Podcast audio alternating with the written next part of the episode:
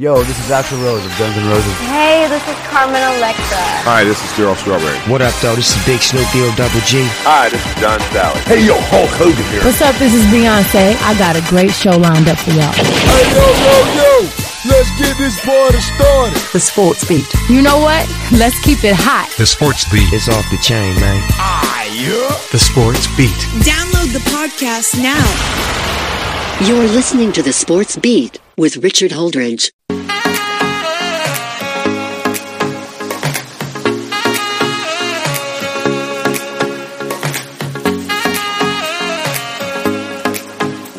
Welcome back to the Sports Beat with Richard Holdridge. Just a reminder that you are listening to us on WQEE 99.1 FM The Key out of Noonan, Georgia, and we are brought to you by Ivy Park Sports Bar Grill. Go jump and slide inflatables and backwoods barbecue. I got Jared Dillard back on the show. Jared, what a game Friday night.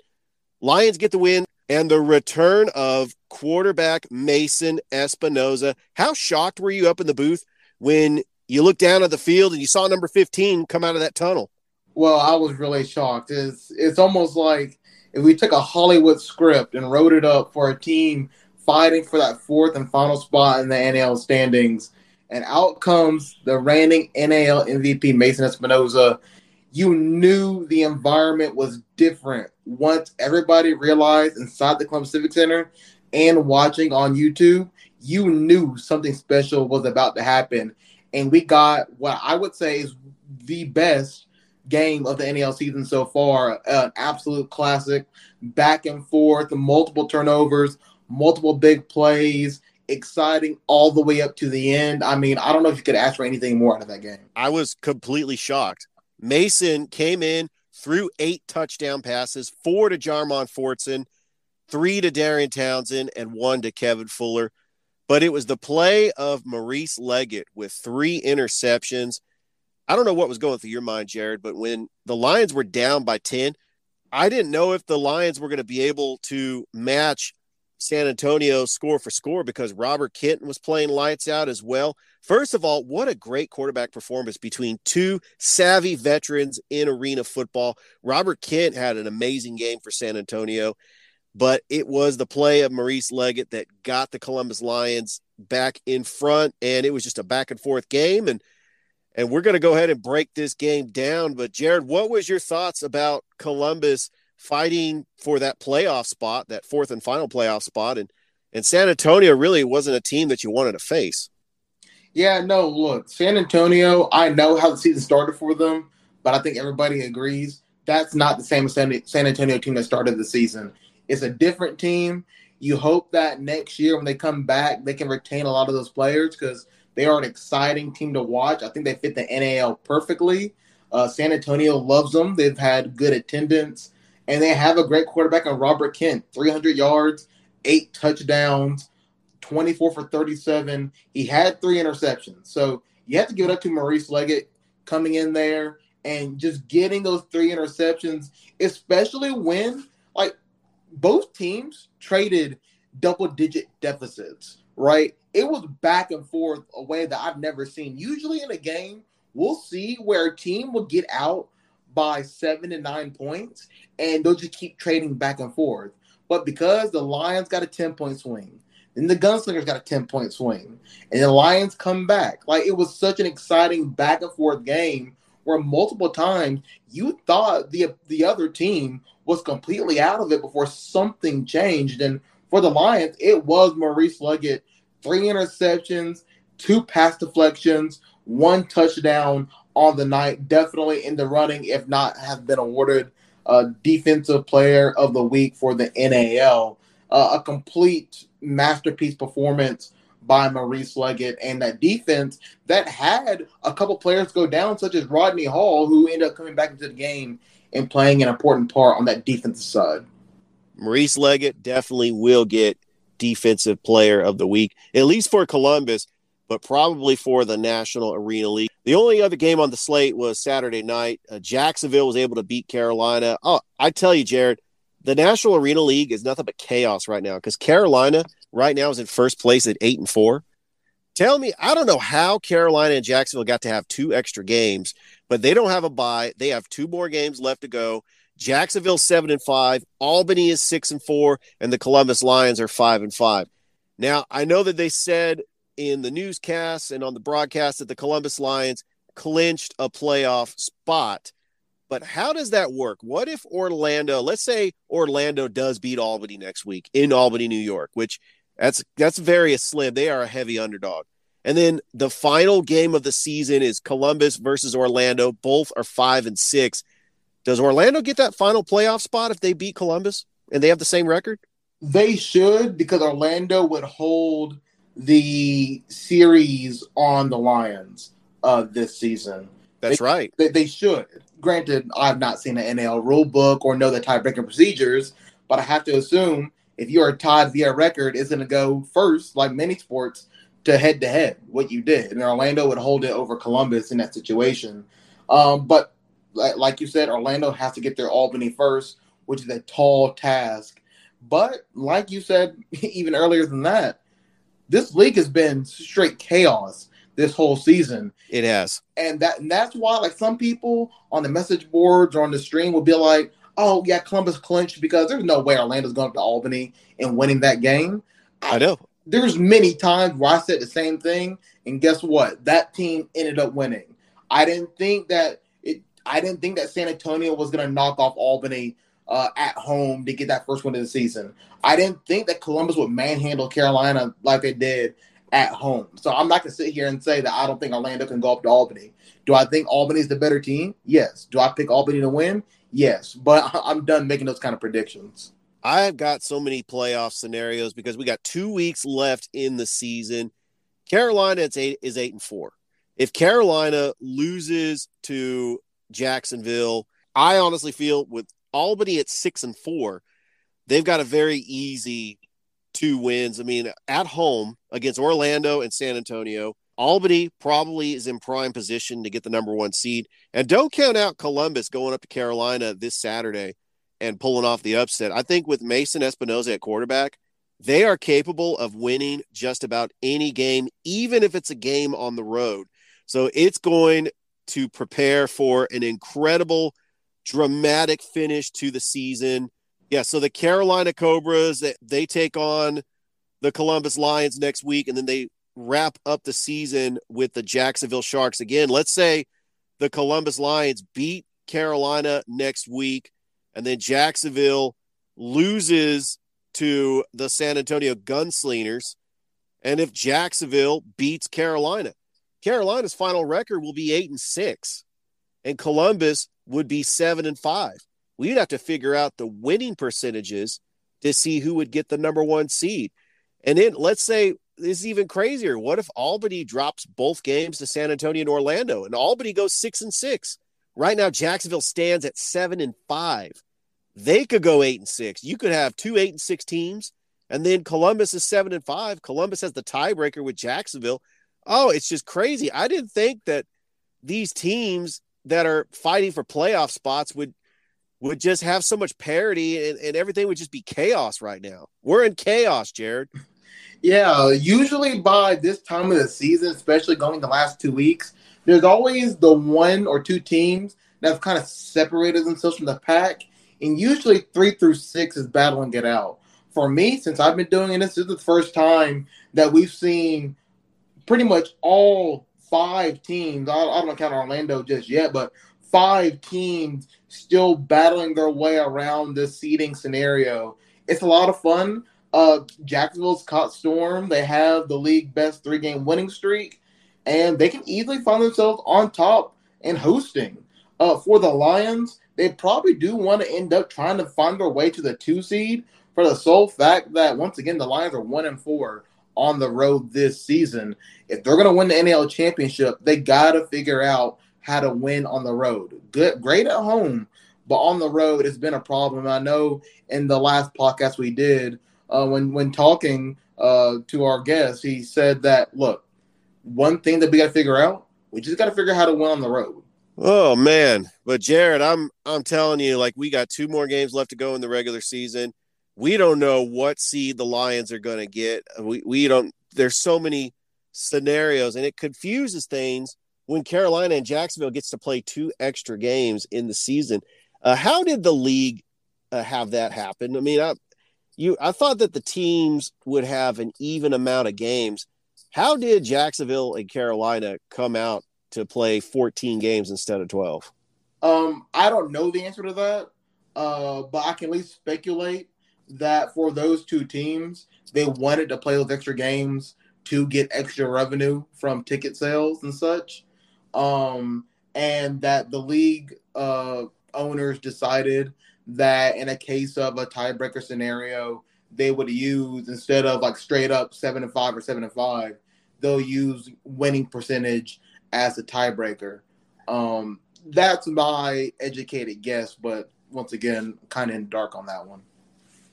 As I am as well. Well, the regular season is almost wrapping up.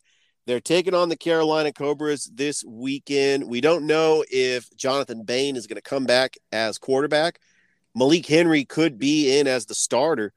But if you saw that Carolina Jacksonville game, Jacksonville was dominant from start to finish at the Veterans Arena on Star Wars night. It looked like the force was very strong with the Jacksonville Sharks as they dominated the Carolina Cobras. I mean, yeah, it was it was over from the jump. I mean, Jacksonville got up to what I believe ended up being a 27 to nil lead before Carolina found their way onto the board.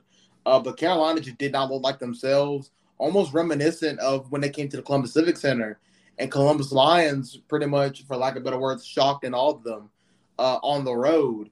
It could be that kind of same situation, and they bounce back the next week at home. Thankfully, they are at home for them because it's easier to bounce back in front of a home environment.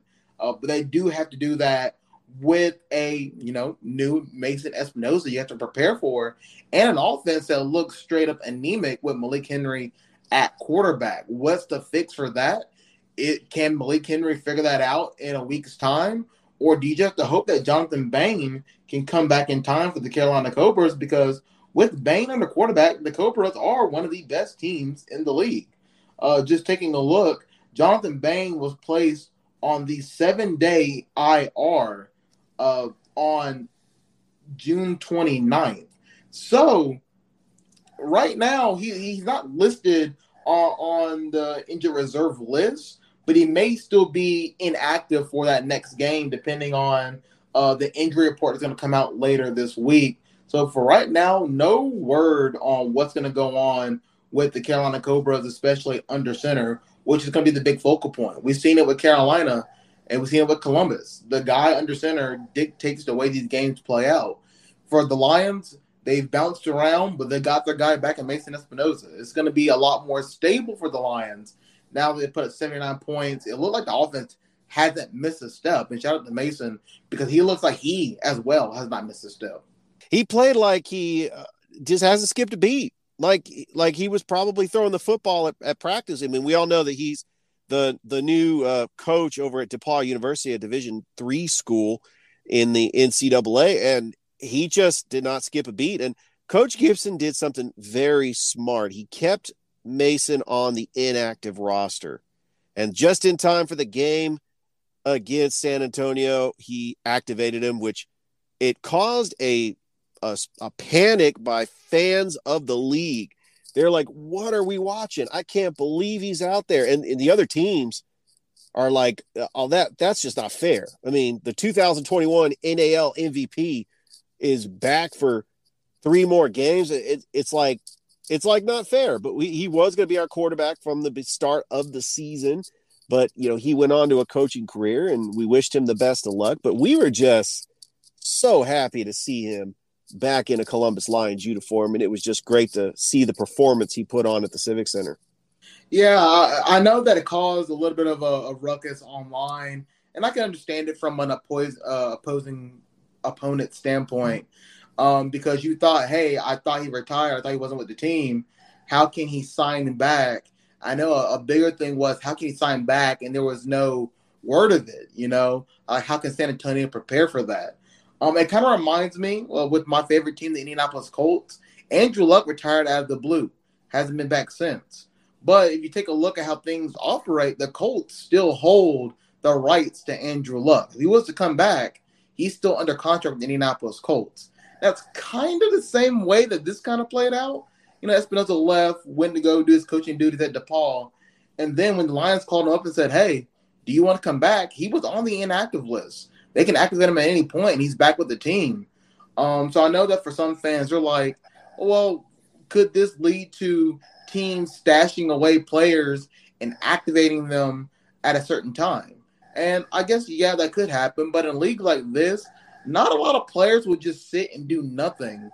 Uh, while I, I assume while you're inactive, you're not collecting a paycheck. Not many players are gonna want to do that in that kind of situation. And I know that other people have brought up whether or not you should impose a minimum play number to kind of prevent this from happening at the end of the season. And I get it, but that's also another situation where, well, this is the NAL. The players change out all the time. So if you put a minimum seven games need to be played in order to play in the playoffs, what happens when a quarterback from say a different league hops over to join one of these teams because their league is done? Somebody hits a quarterback, but he hasn't played the minimum number of games. That's the kind of sticky situation that you play into. Um, but do keep in mind that the people making these decisions are the owners themselves. And I'm sure that they've discussed this situation even before that game happened.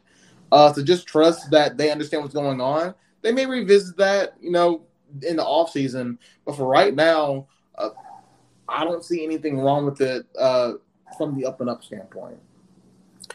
Well, Jared, our final regular season home game will be July the 23rd against the Orlando Predators at the Columbus Civic Center. It's back to school night, just in time for the kids to enjoy a final regular season home game with the Columbus Lions right before they get ready to go back to school. I'm looking forward to that game. It's our final game, uh, unless they do host a home playoff game in the playoffs. But right now, we don't know what is going to happen. The Lions could be the fourth seed, they could be the number two seed. It is just nothing but chaos. But I'm really looking forward to being back at up in the booth with you, calling that final uh, regular season home game. It's gonna be a lot of fun. Uh, it's the Predators, so usually the Columbus faithful always comes out for that kind of game. Like Jacksonville's the big rival, we understand that. But Orlando's right there with them. Orlando, they have a great fan base. They travel well. And it will be a lot of fun if Orlando is still in the running for that number four seed. If they can find a way to knock off Albany, it's going to be a raucous environment, a fun environment. For, but for the Predators, got to take care of business. Four game losing streak going up to Albany.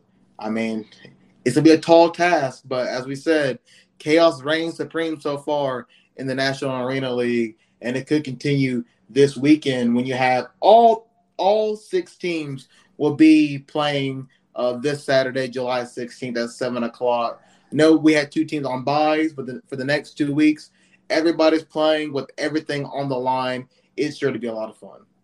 And with Columbus taking on Carolina, we've got Orlando taking on Albany, and Jacksonville has to go down to the Alamo to take on the San Antonio Gunslingers, which are always tough at home. I mean, that is going to be a very intriguing matchup to see Arvell Nelson going up against Robert Kent. Are the San Antonio Gunslingers still alive for the playoffs?